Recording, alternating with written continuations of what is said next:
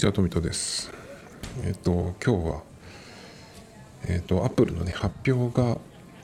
あって、明けた日に喋ってます。9月16日の夜ですね。今日の、午前に2時とか、そのぐらいに多分やったと思うんですけど、なので、まあ、大体その日本に住んでる日本人としては、まあ、朝起きたらもうそのねニュースが大体出揃っていて、まあいつものそのエンガジェットとか、あとは IT メディアとかねにそのいろんな記事がまとまったやつが出てるっていうことで、今日も朝起きてからすぐ見ました。で、今回はApple Watch とそれからハード的にはiPad のプロじゃない方ですね。とあとはなんだっけな、そんなところかな。で、僕はApple Watchを使っているので、でシリーズ4を今使っているんですね。でシリーズ4っていうことは2年前に買ったので、まあその iPhone とかの買い替え時期って大体2年ぐらいなんですけど、まあ、それでいくと、まあ、Apple Watch もそろそろねその買い替えを検討するというか、ね、まあ、そういうタイミングかなと思ってたんで、去年よりも割と今年の方がどういう風になるかなっていう感じでちょっと楽しみにしてたんですね。去年は正直その中のそのチップとかそういうところの性能はあんまり変わってなかったんですね。でストレージがちょっと多くなったのかな、倍ぐらいになったような。今僕の使ってるやつが16で、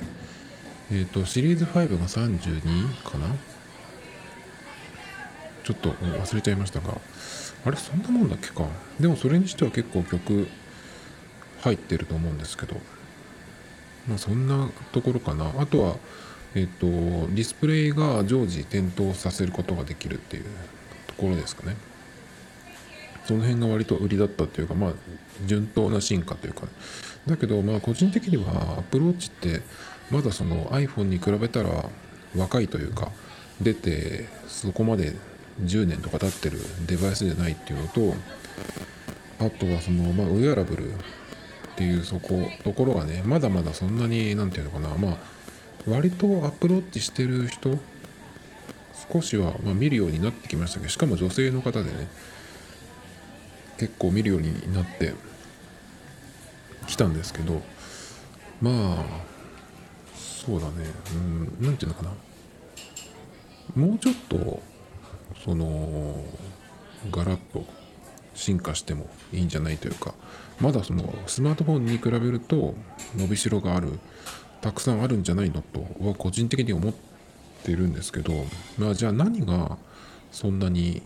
伸びる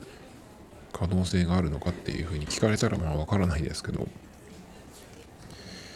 だけどシリーズ4になったところで、僕にとってはですけどシリーズ3までに比べるって結構その動作も速くなったなっていうところで、あとは画面もね、そのシリーズ3までは角が四角かったんですけど、今のこのシリーズ4から5、6にかけてはそのディスプレイの角がね丸くなって全部その表示されているというかね、そういう風になりましたね。その辺はいいなと思ってるんですけど、でじゃあシリーズ4を買ってで今ちょうどその2年ぐらい経つんですけど、じゃあそのシリーズ4のユーザーとしてこのシリーズ6ね、買うのかどうするかっていうところなんですけど、結論から言うと、今すぐは買わなくていいのかなっていうか、そんなにその今すぐポチりたいみたいなね、そういうふうに思わせるほどの何かその変わったところというかねが僕にはなかったかな。結構もう買う気でいたんですよ。お金も用意してあって、用意してっていうか言ってもまあ僕の場合はだいたい6万ぐらいの予算なんで、まあそんなにね Mac を買い替えるとかっていうのに比べたら全然なんですけど、だけどねちょっとまあ欲しいなとは思うところもあるけど、じゃあこのシリーズ6を今もし手に入れられたとして、じゃあ何がその変わるか、自分のその生活というかねが変わるかっていうと、何も変わらない気がするんですよねっていうのがちょっとまあ結論なんですけど、まあその今回発表されたものをなんかそのどういうものかっていうのは、まあニュースとかでやってるからここで取り上げるまでもないんだけど、まあ僕がどういうふうに思ったかっていうのをね喋るのがまあ自分のポッドキャストなんで、まずはね中身の問題、中身は何だろうな、何が変わったんだろう。まずそのチップというか、それが S5 から S6 へとアップグレードして、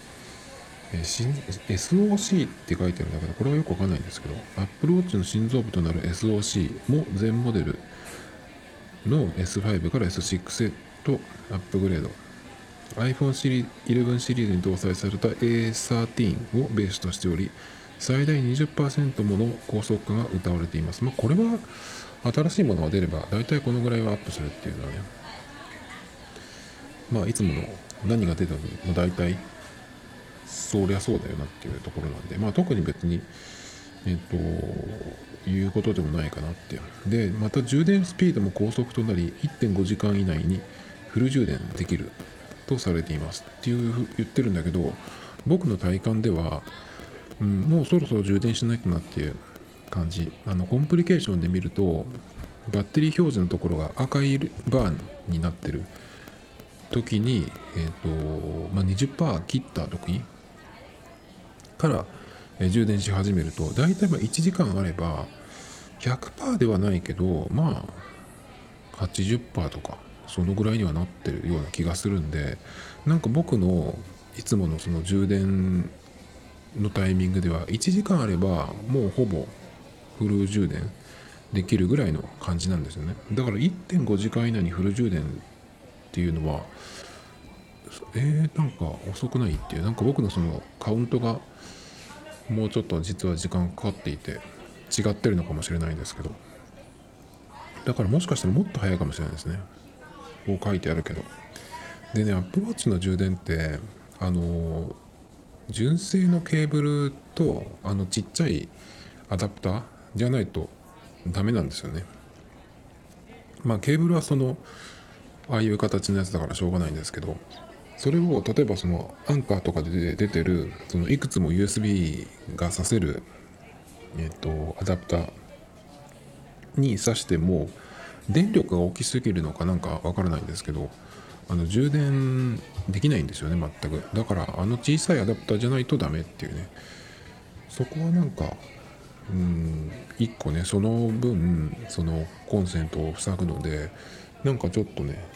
っていうのがあるんですけど、まあ別に充電は結構早いっていうのはね、僕のその使い始めた時の印象ですね。普通の腕時計と違って、まあ、毎日のように充電しないといけないなんて、そんななんかめんどくさいの嫌だなとか思ってたんですけど、まあ、バッテリーがあとどれぐらいって見えるっていうのが、まあ普通の時計のとは違うところ、どのぐらい残ってるかっていうのは普通のその電池式の時計ではわからないじゃないですか。その点Apple Watchはバッテリーがいくつあるかっていうのが見れるっていうのと、あとさっき言ったみたいにその、まあ、僕にとってはだいたい1時間で1時間あればもうフルに近いぐらいに充電できるっていう感覚でいるので、まああんまりね充電に関してはストレスも何もないですね。まああとはいつやるかだから、まあ朝起きた時にまあなんだろうな、その朝起きて10分で家を出ますとかっていう人だとちょっと無理だけど、朝起きて、まあ、シャワー浴びてなんだりして、まあ、ご飯食べて、頭作ってとかっていう風にすると、まあ短くても30分、まあ、僕の場合はまあ大体1時間以上はあるので、朝起きた時にその充電ができてない人たち、まあアップルウォッチもそうだけど、iPhone とか iPad は絶対に夜のうちにやっとこうと思うんですけど、まあ、iPhone なんかも大体1時間ぐらいあれば90% とかに行くので、そんだけあればねもう 50% にもいかないですね。今 iPad とそれから Galaxy も持っているので、すごく 20% とかになるっていうこともないですね。なので、まあ、その辺は特に変わりはない。で、今回結構よく言われているのが、なんだっけな、これまだに覚えられないんですけど、血中酸素ウェルネスって書いてあって、で血中酸素飽和度のセンサーを搭載していて、なんかそれが測定できる、血液中にどれだけの酸素が含まれているかを示す指標です。一般に90から 100% あれば健康と判断され、 80% 未満の場合は心臓と脳の機能が損なわれる恐れがあり、数値が低い状態が続くと呼吸または心肺停止のリスクがあるとされます。これ今読んでるのはエンガジェット日本版の記事なんですけど、これってどういう人が欲しいんだろうね。まあ大事なことってのは分かるんだけど、まあ、これでだから日本ではまだ心電図が測れないだけか、その機能が確か開放されてないと思うんですけど、まあ、あれがなくってもなんだっけ、アップルウォッチをね、結構割と高齢の方が毎日つけていて、でそれをねつけていたおかげで、まあ、早期発見して、なんていうのかな、突然倒れちゃったみたいな、そういうことにならずに済んだっていうケースもあったっていうね話は、まあ、ありましたけど、まあだけどこれはなんだろうな、ちょっとこういう言葉がちょっと難しいからなのか知らないけど、ちょっとマニアックすぎるというか、大事なことってのは分かるんだけど、なんかね、これが入ったからって言われても、あ、そうっていう感じ。だって僕なんだっけ、今のウォッチ OS で入ってる聴覚センサーだっけ、騒音とかあれもオフにしてるし、割とね、まあそもそも今は Apple Watch を毎日つけてないんで、そういう意味では全然この機能がピンとこないですね。それからなんだっけ、他にはなんかあんまりまあ勝手にね、これアプローチってiPhone とかと違って、 iPhone とか iPad の場合はこれを使って自分が何かをするっていうデバイスだけど、Apple Watch の場合は何かをするっていうよりかはつけているっていう、つけ続けているっていうことが結構大事というかね、そういうデバイスだと思うんですよね。だからつけているから、毎日測定してくれたりとか、つけているからそこに通知が来たりとかね、っていう感じだと思うんですけど、まあちょっとわからん、あんまりこの辺は全くピンとこない。それよりも僕の場合買い替える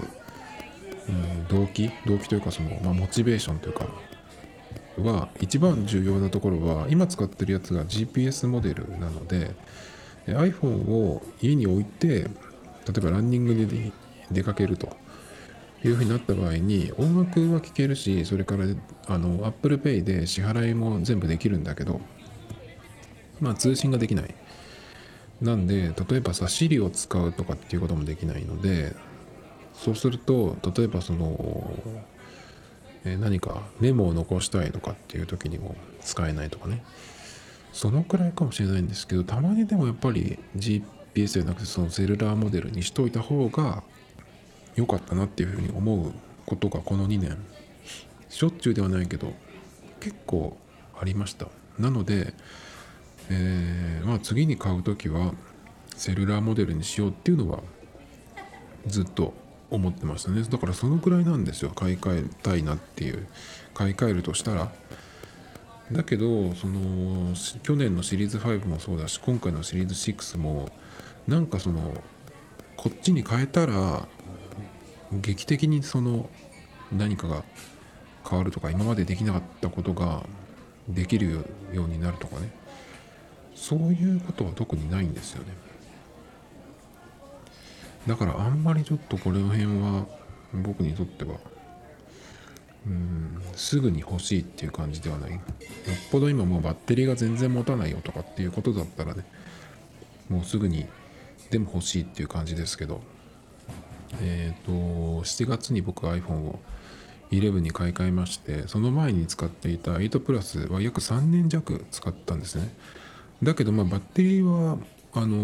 なんだろうな、その 100% の一番最初の新品の状態が 100% だとすると 85% ぐらいになってたんですよね。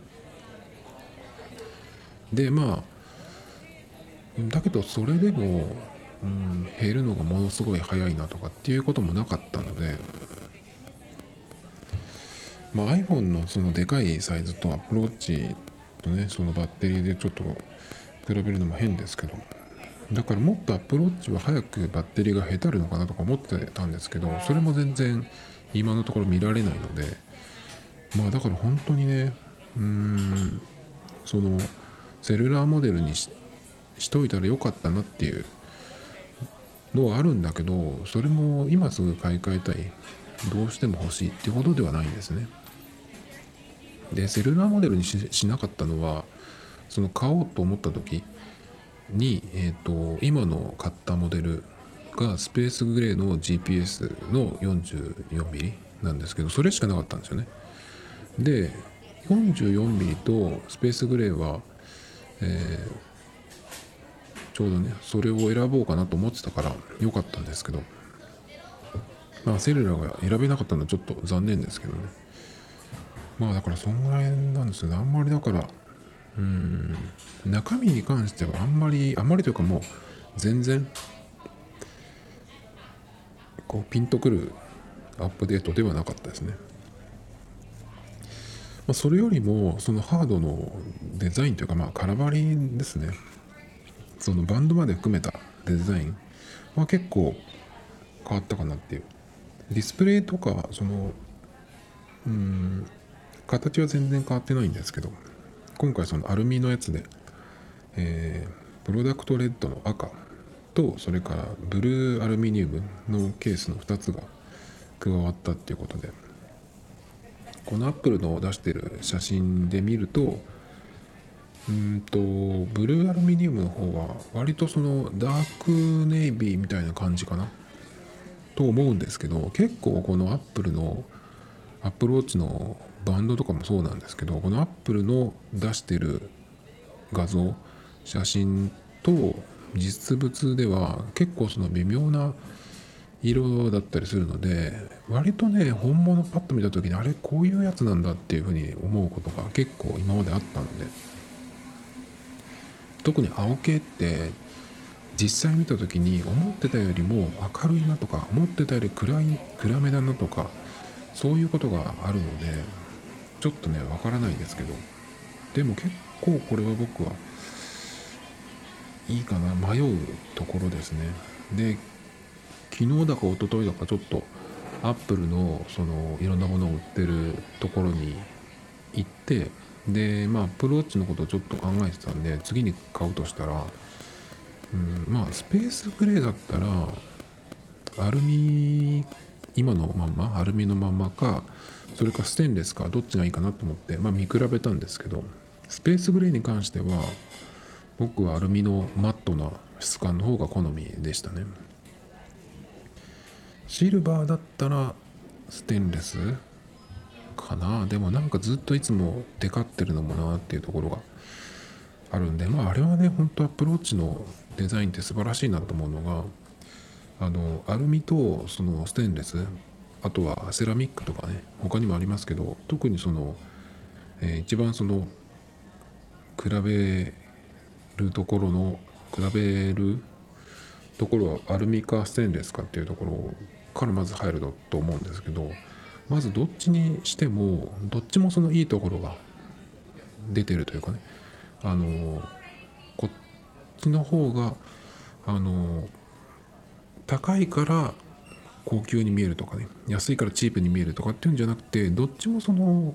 素材のいいところが出ている。値段は違うけどそれ以外にその自分の好みとか服装とかそういうスタイルで選べばいいっていう感じになってるところがね、すごいいいデザインだなと思うんですけど、でやっぱりそのブルーのアルミがマット系でね、ブラックのそのフェイスとも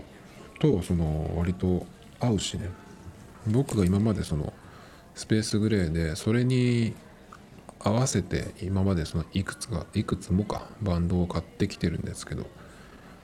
ちょっと明るめのやつとかでも意外にコントラストがついてスペースグレーは良かったりするんですけど、だから、そのブルーアルミニウムが、まあ、実物がどんな感じかわからないですけど、割とでも、ブラックのそのブラックっぽいというか、ダーク系のブルーだったら今までのそのスペースグレーに合わせて買ってきたバンドはだいたい使えるかな。ブラック系でもいけると思うし、ブルー系が結構そのいい感じにさらに馴染んでくるのかなっていう気がしますけどね。まあでもどうかな。でも買うとしたら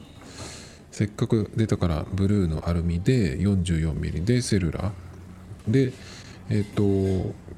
どのぐらいの値段になるかなっていうふうに見たんですよ。それでそしたら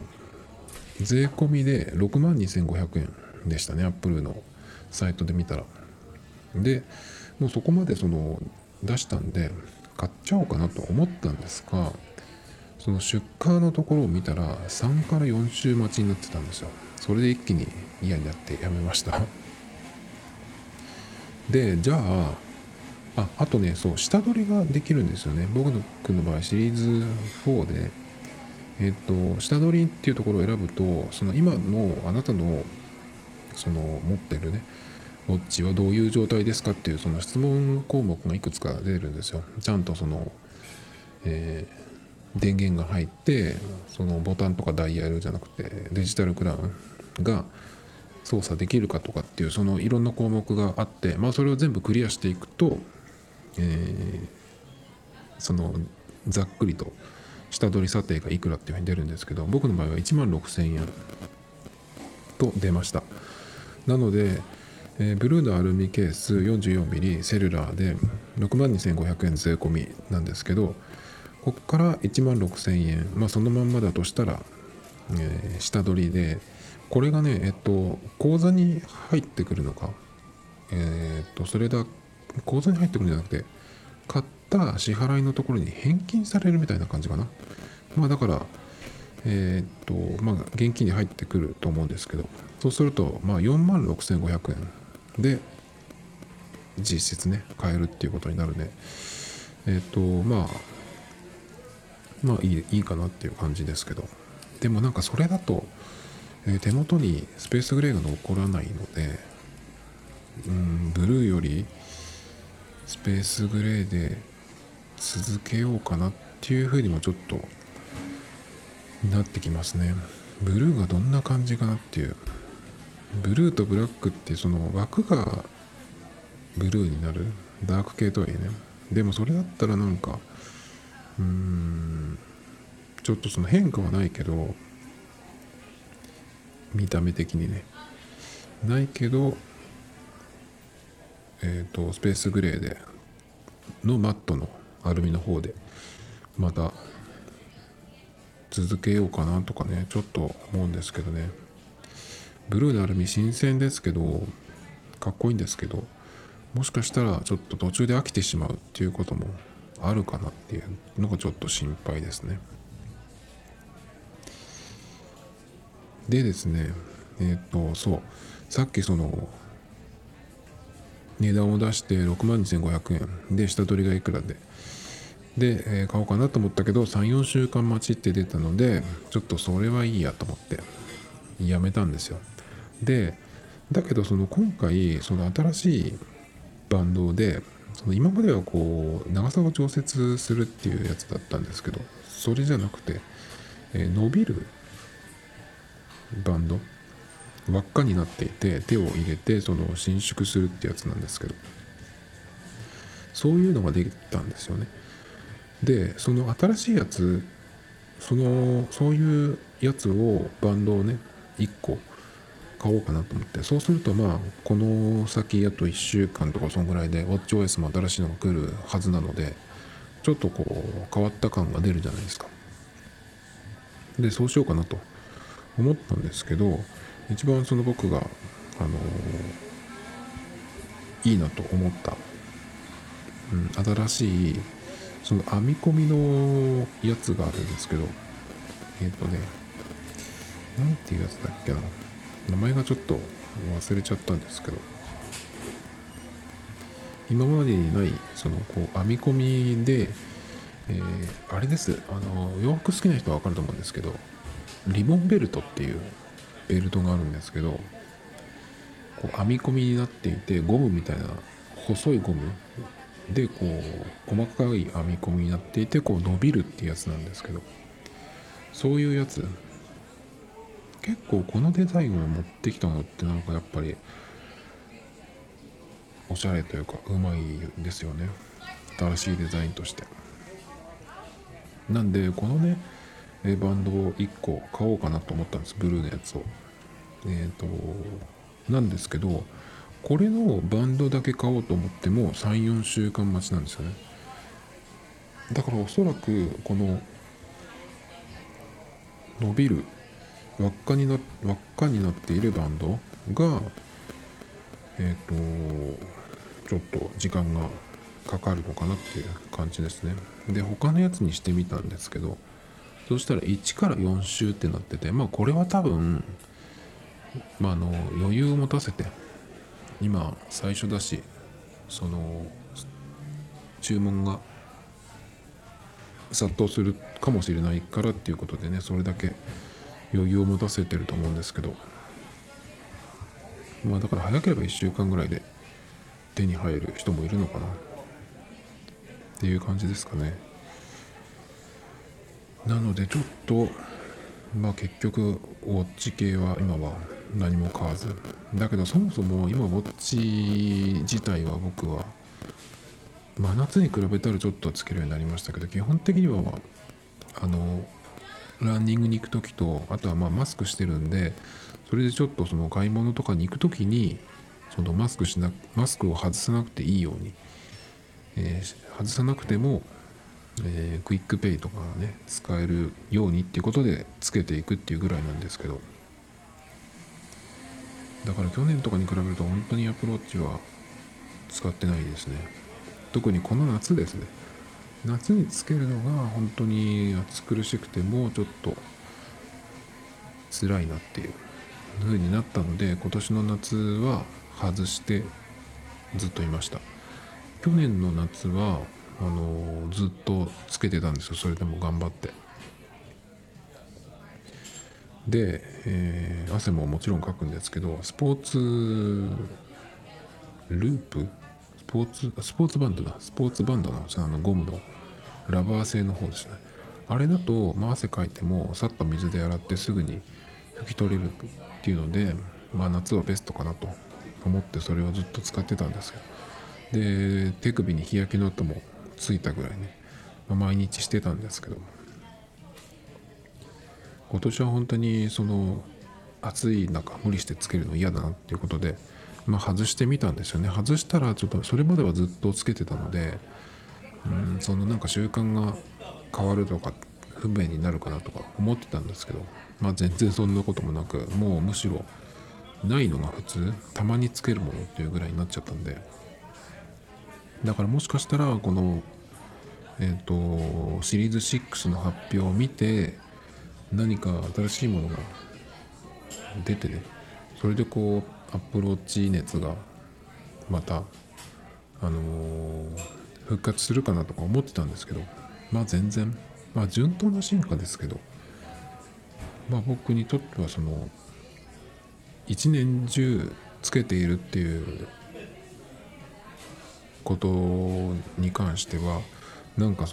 つけやすくなるとかね、そういう進化は特になかったですね。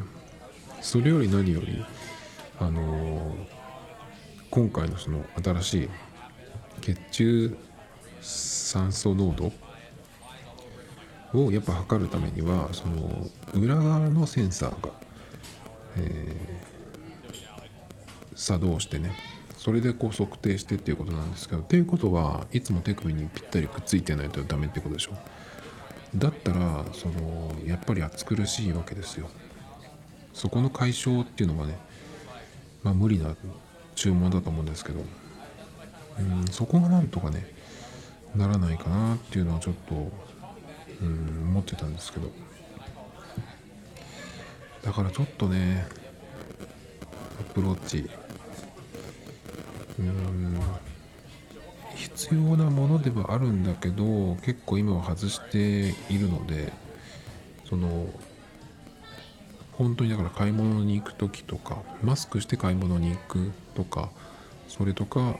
走りに行くときぐらいですね。だからね、なんかね最近はその Apple のデバイスなんだけど、ナイキのものっていうようなイメージもちょっとしてきてるんですよ、なんとなくね。でナイキバージョンで買おうかなっていうのもちょっとあったんですね、次買うとしたら。っていうのはナイキバージョンで買うと、そのナイキの方にしかない文字盤、ウォッチフェイスがあったりするので、それも結構いいなと思っててね、そっちにしようかなと思ったんですけど、今度そうするとナイキの方にはその新しい色のやつがないんですよね。ブルーとブラック、それがないので、ちょっとそこはねどうするかなっていう。だからまあブルーの実物を見て、ブラックというかそのスペースグレーの方が好きだなっていう風になれば、ナイキの方で買うかもしれないし、それを見て、あ、ブルーのやつ面白いなと思ったらね、そっちを買うかもしれないし、だけど本当に今のタイミングで全然買うっていう風には全く至らなかったですね。だから次に今買うタイミングとしては、もうバッテリーが全然ダメっていう風になった時ですね。その時にじゃあまず Apple Watch を使い続けるかどうかっていうところをまあ問うところですね。だけどまあさっきから言ってるように、ランニングの時にどうしても欲しいので、まあおそらく買い替えると思います。それで今度はセルラーモデルにするっていうことなんだけど、そうすると今のその僕の用途でいくと、今回出た新しいシリーズ6を買わなくても、むしろ同時に今日発表された Apple Watch SE っていうね、廉価版というか、そっちの方がなんか僕のその用途にはね合ってるのかなって。 SE の方でもあれが入ってるんですよ、ちゃんと、セルラーモデルがあるんですね。で、44mmのケースもちゃんとあって、でディスプレイは常時表示はないそうです。だから去年出たシリーズ5相当かなとか思ったんだけど、そうではないらしいですね。中身的にはシリーズ5くらいのスペックのような風に読めるんだけど、まあでも僕は正直常時表示のディスプレイが使えても、今もしシリーズ6を買ってねとしても多分使わない気がするんだよね。だってウォッチフェイスって今までだからずっと自分だけが見るものっていう風になってたんで、その時のなんか用途とか、あとは気分的なものとかファッション的に、今日だったらこれかなっていう感じで、まあ大体いくつか用意しておいて、こうコロコロねウォッチフェイスを変えるんですけど、別にこれって他人に見せるものでもないっていうか、っていう感じなんですね。だからコンプリケーションがいっぱい載ってるウォッチフェイスで、その人から見えるようにしとく必要もないし、他人に時刻を見せとくっていう感じでもないしね。まあ腕時計だから見てもそんなに分かんないけど、別にその時刻を見たい時にその自分の方に文字盤というか手首をね見せる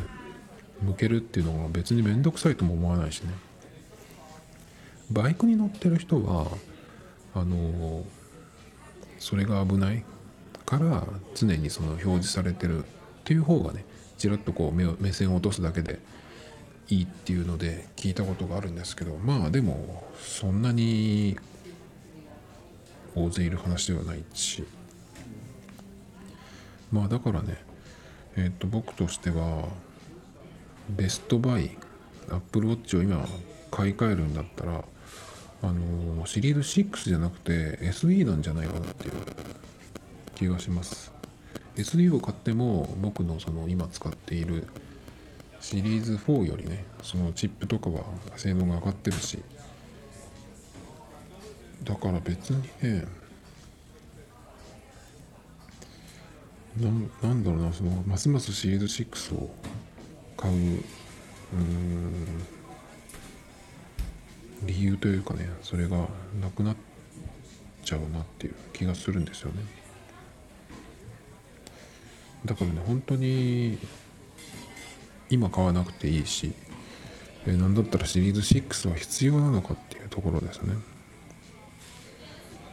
iPhone だったら SE を選ぶっていう選択肢は僕はないんですけど、Apple Watch に関してはなんか全然むしろこっちなんじゃないかっていう気がしますね。だからいつその買い替えるタイミングが来るのかわからないんですけど、だからその僕が今言った用途、毎日つけるわけじゃなくて走りに行くときにメインで使うっていうと、やっぱりこの SE っていうのはいいモデルだなっていう気がしましたね。でもね、あとこの SE に関してもうちょっと知りたいのは、チップはシリーズ6と同じではないけど5くらいの感じなのかな、去年出た。まあ十分ですよね。あとストレージとメモリーはどうなんだろうっていう、これも5相当だったらもうますますこれが第一候補っていう感じになりそうですけどね。っていう感じで、まあ Apple Watch シリーズ6と SE が出ましたけど、まあ買い替えるかもしれないなと、速攻でね、買うかもしれないなと思ってたんですけど、まあ全然でしたね、正直。まあ残念っていうことでもないけど、まあ特に2年続けて、まあ個人的には何の驚きもなかったなっていう感じですね。だからまあシリーズ4のところで、まあ個人的にはもう完成っていうとは思ってないけど止まってますね、そこで。で、他にはね iPad Air が出ましたね。僕の場合は iPad はプロを使っているんですけど、プロの 12.9 インチですね。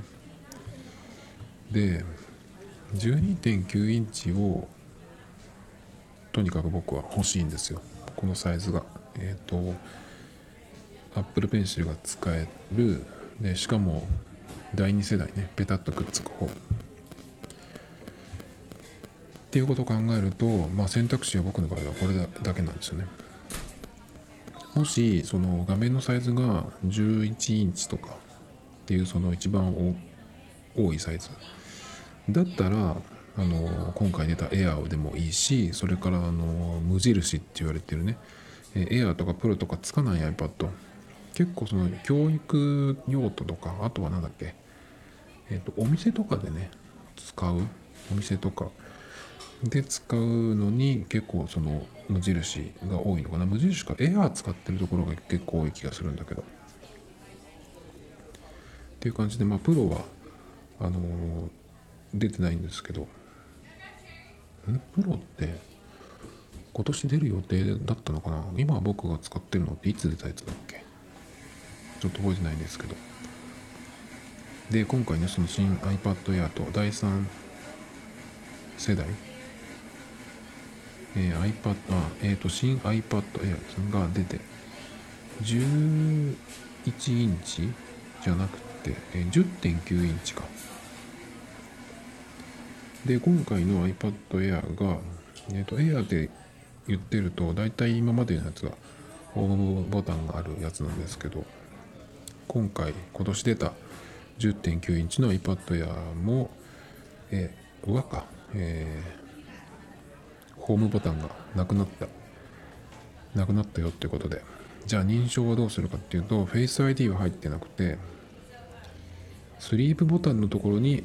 タッチ ID がついてるっていうことでね、その分だから、フェイス ID はないけどホームボタンがなくなったことで、画面がその全画面になってますね。10.9 インチのリキッドレティナで、だいたい他のところ同じくらいかな。ストレージが64と256、いいんじゃないですかね。で、僕結構ねこのiPad Air を見てて、なんかすごい iPad が欲しいって、サイズはあるけど、とにかく iPad が欲しい、それから Apple Pencil を使いたいっていう人にとってはね、かなり理想系じゃないかなっていう気がするんですよね。画面広々だし、それからなんかデザインもすごくかっこよくなって、で 1,2,3,4,5 色かな、カラーバリが 1,2,3,4,5 1,2,3,4,5 色か、シルバー、スペースグレー、ローズゴールドにこうやってグリーンとスカイブルー、いい色ですね。どれもこれは結構迷うと思います。でこれで、今まではその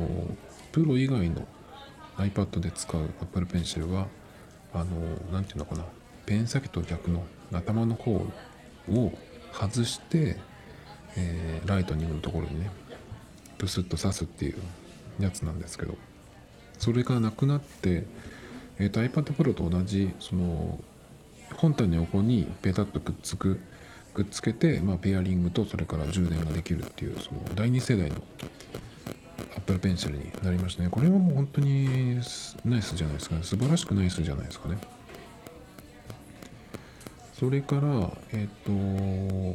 USB-C に変わりましたね、ライトニングから。これもすごくナイス。やっぱり iPad で撮っていろんなものをこうつなげたくなるというようになってくると思うんで、やっぱり USB-C っていうのはねナイスじゃないかな。っていうことは USB-C になったってことは iPad Pro じゃなくてもこの新しい Air で外部ストレージにつなげるっていうことができるようになるのかな。そうなったらもう多分そうじゃないかと思うんだけど、最高だよね。でスリープボタンのところでタッチ ID がついたっていうことでね、これは iPhone でも早くやればいいのにと思ったんだけど、これから出てくる iPhone12 がもしかしたら Face ID プラスこのスリープボタンでのタッチ ID っていう風になってる可能性もあるよね。だけどね、ちょっと待てよと思ったんですけど、このスリープボタンにタッチ ID がついてるっていうのは iPhone だったらいいなと思うんですよ。だけど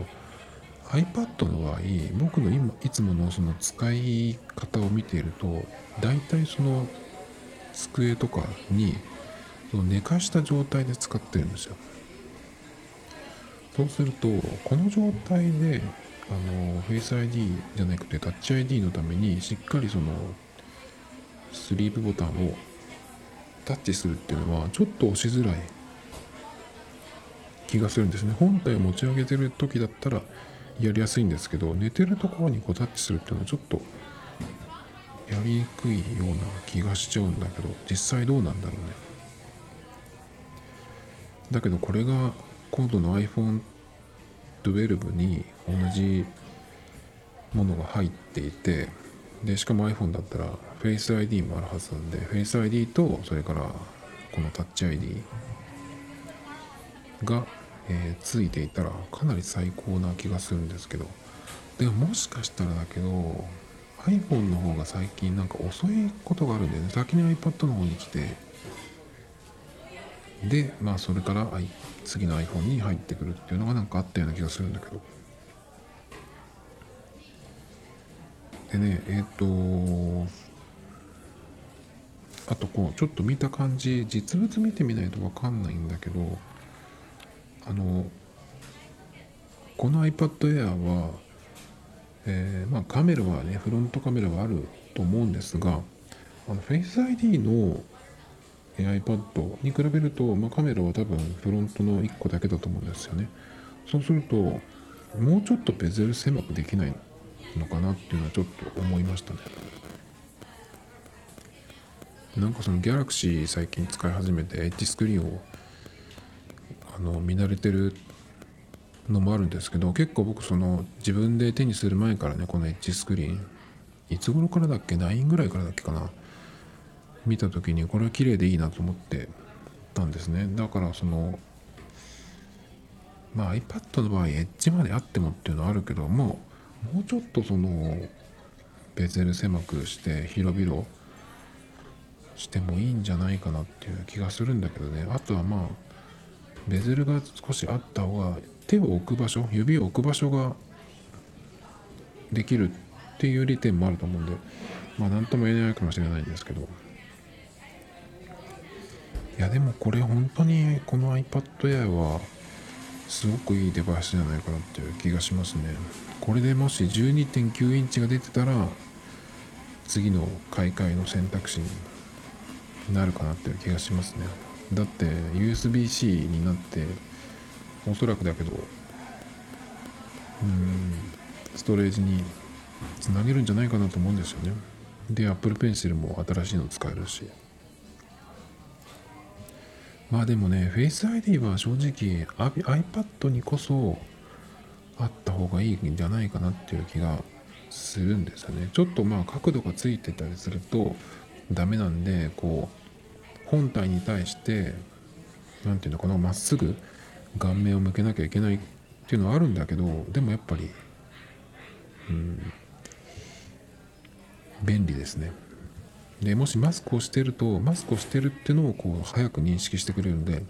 マスクをした状態でFace ID を使おうとするとすぐにキーボードがパッと出てくるので、 iPhone でキーボードを打つよりもね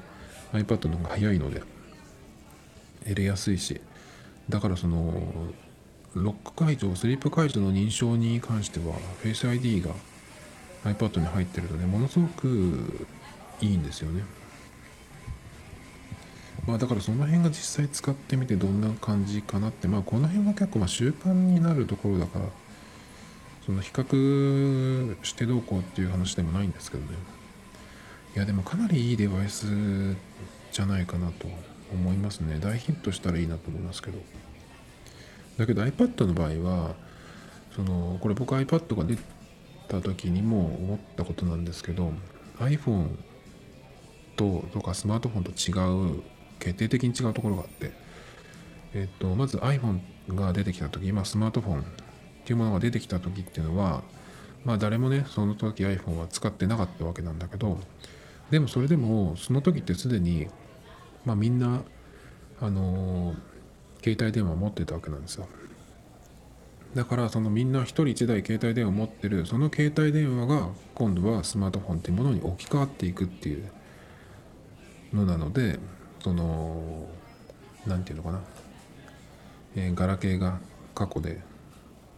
iPhone が未来だとしたら、こうどんどん未来になっていくっていう感じなので、まあ、何をするものかっていうのはねすぐ分かると思うんですけど、 iPad の場合はパソコンとよく比べられたりするんですけど、 iPad も僕、まあ、10年近く使ってきてると思うんですけど、iPad とパソコンはやっぱり全然違う。今そのいろんなストレージにつなげられるとかね、ハードの性能とかアプリの進化でもう Mac を使わなくても、まあそれこそ僕が毎日やってるポッドキャストの編集とか音楽作ったりとかっていうのもできるようになってきて、まあ同じとは言いませんけどかなりできるようになってきてるんですね。だけどやっぱり iPad は iPad なんですよね。全く別のものパソコンと同じようなこともできるけど、やっぱり iPad だからっていうところがあるので、なんでね、そのさっき iPhone の場合は携帯ガラケーからこう置き換わっていったものだから、こう新しいものが未知のね、その iPhone っていうスマートフォンっていうものが来た時に、まあ、こういう風になんか未来はなっていくんだっていうのが見える、その置き換わっていくっていうのが分かりやすかったんだけど、 iPad の場合はそのこれを何に使うのかっていうところがそのみんな一緒じゃないんですよね。だから iPad を、これは何に使うか、これで何をしたいかっていうのが、思いついた人から手に取って使い始めていくっていうデバイスだと思うんで、全く必要ない人はずっと必要ないし、だから iPad って何に使うのっていうふうに思うと思うんですね。だから本当は iPad が必要っていうふうになった人にとってはね、この新しいエアはかなりいいモデルになるんじゃないかなと思うんですけど、あとはハードも出ましたけど、この間僕がちらっとこんなものが出そうですねっていう話をしたのが、あれです、なんだっけ、サブスクの話、サブスクリプションサービス、これが Apple のその Apple Music、Apple TV、 それからゲームとかなんかいろんなサブスクサービスがあるんですけど、これを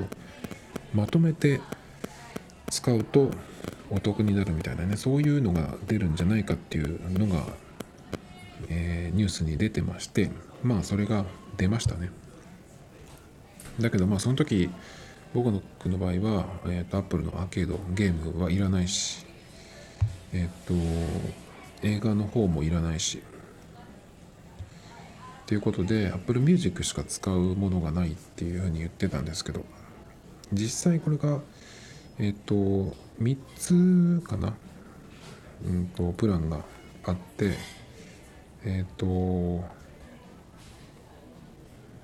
音楽の Apple Music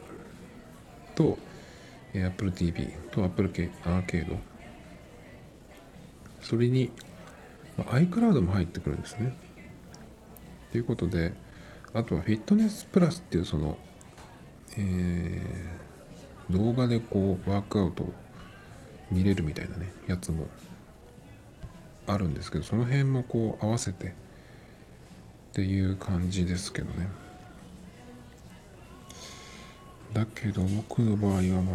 くいらないよねこれ。だけどね、なんだっけ、まあ今 Apple Music が月980円、だけど Apple Music、Apple TV プラス Apple Arcade、 それで iCloud50 ギガを入れて月1100円っていう、これはちょっと反則ぐらい、安いですね。なのでまあいつも980円、1000円毎月 Apple Music に払ってるわけなんですけど、100円プラスすれば、だけどいらないんだよね。だけどそう iCloud の50ギガになるっていうのは結構いいかな、もしかして。50ギガってどのくらいの感じだろう。デバイスが256ギガだから、まあ約5分の1。でも今の無料プランだと5ギガでしょ。それがまあ全然1ギガも使ってない感じだから、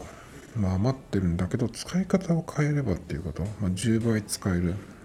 それをどう考えるかなっていう感じなんですけど、どうかな。ちょっとね、もしかしたらこれはやってみるかもしれないですけど。っていう感じですかね。またなんかちょっと何かニュースとかを見て思いついたのがあればね、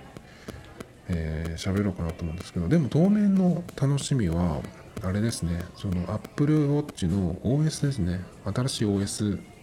がおそらく来週ぐらいに来るっぽいので、それがまず最初ですかね。Tomato Times Podcast. This program was broadcasted you Anchor FM.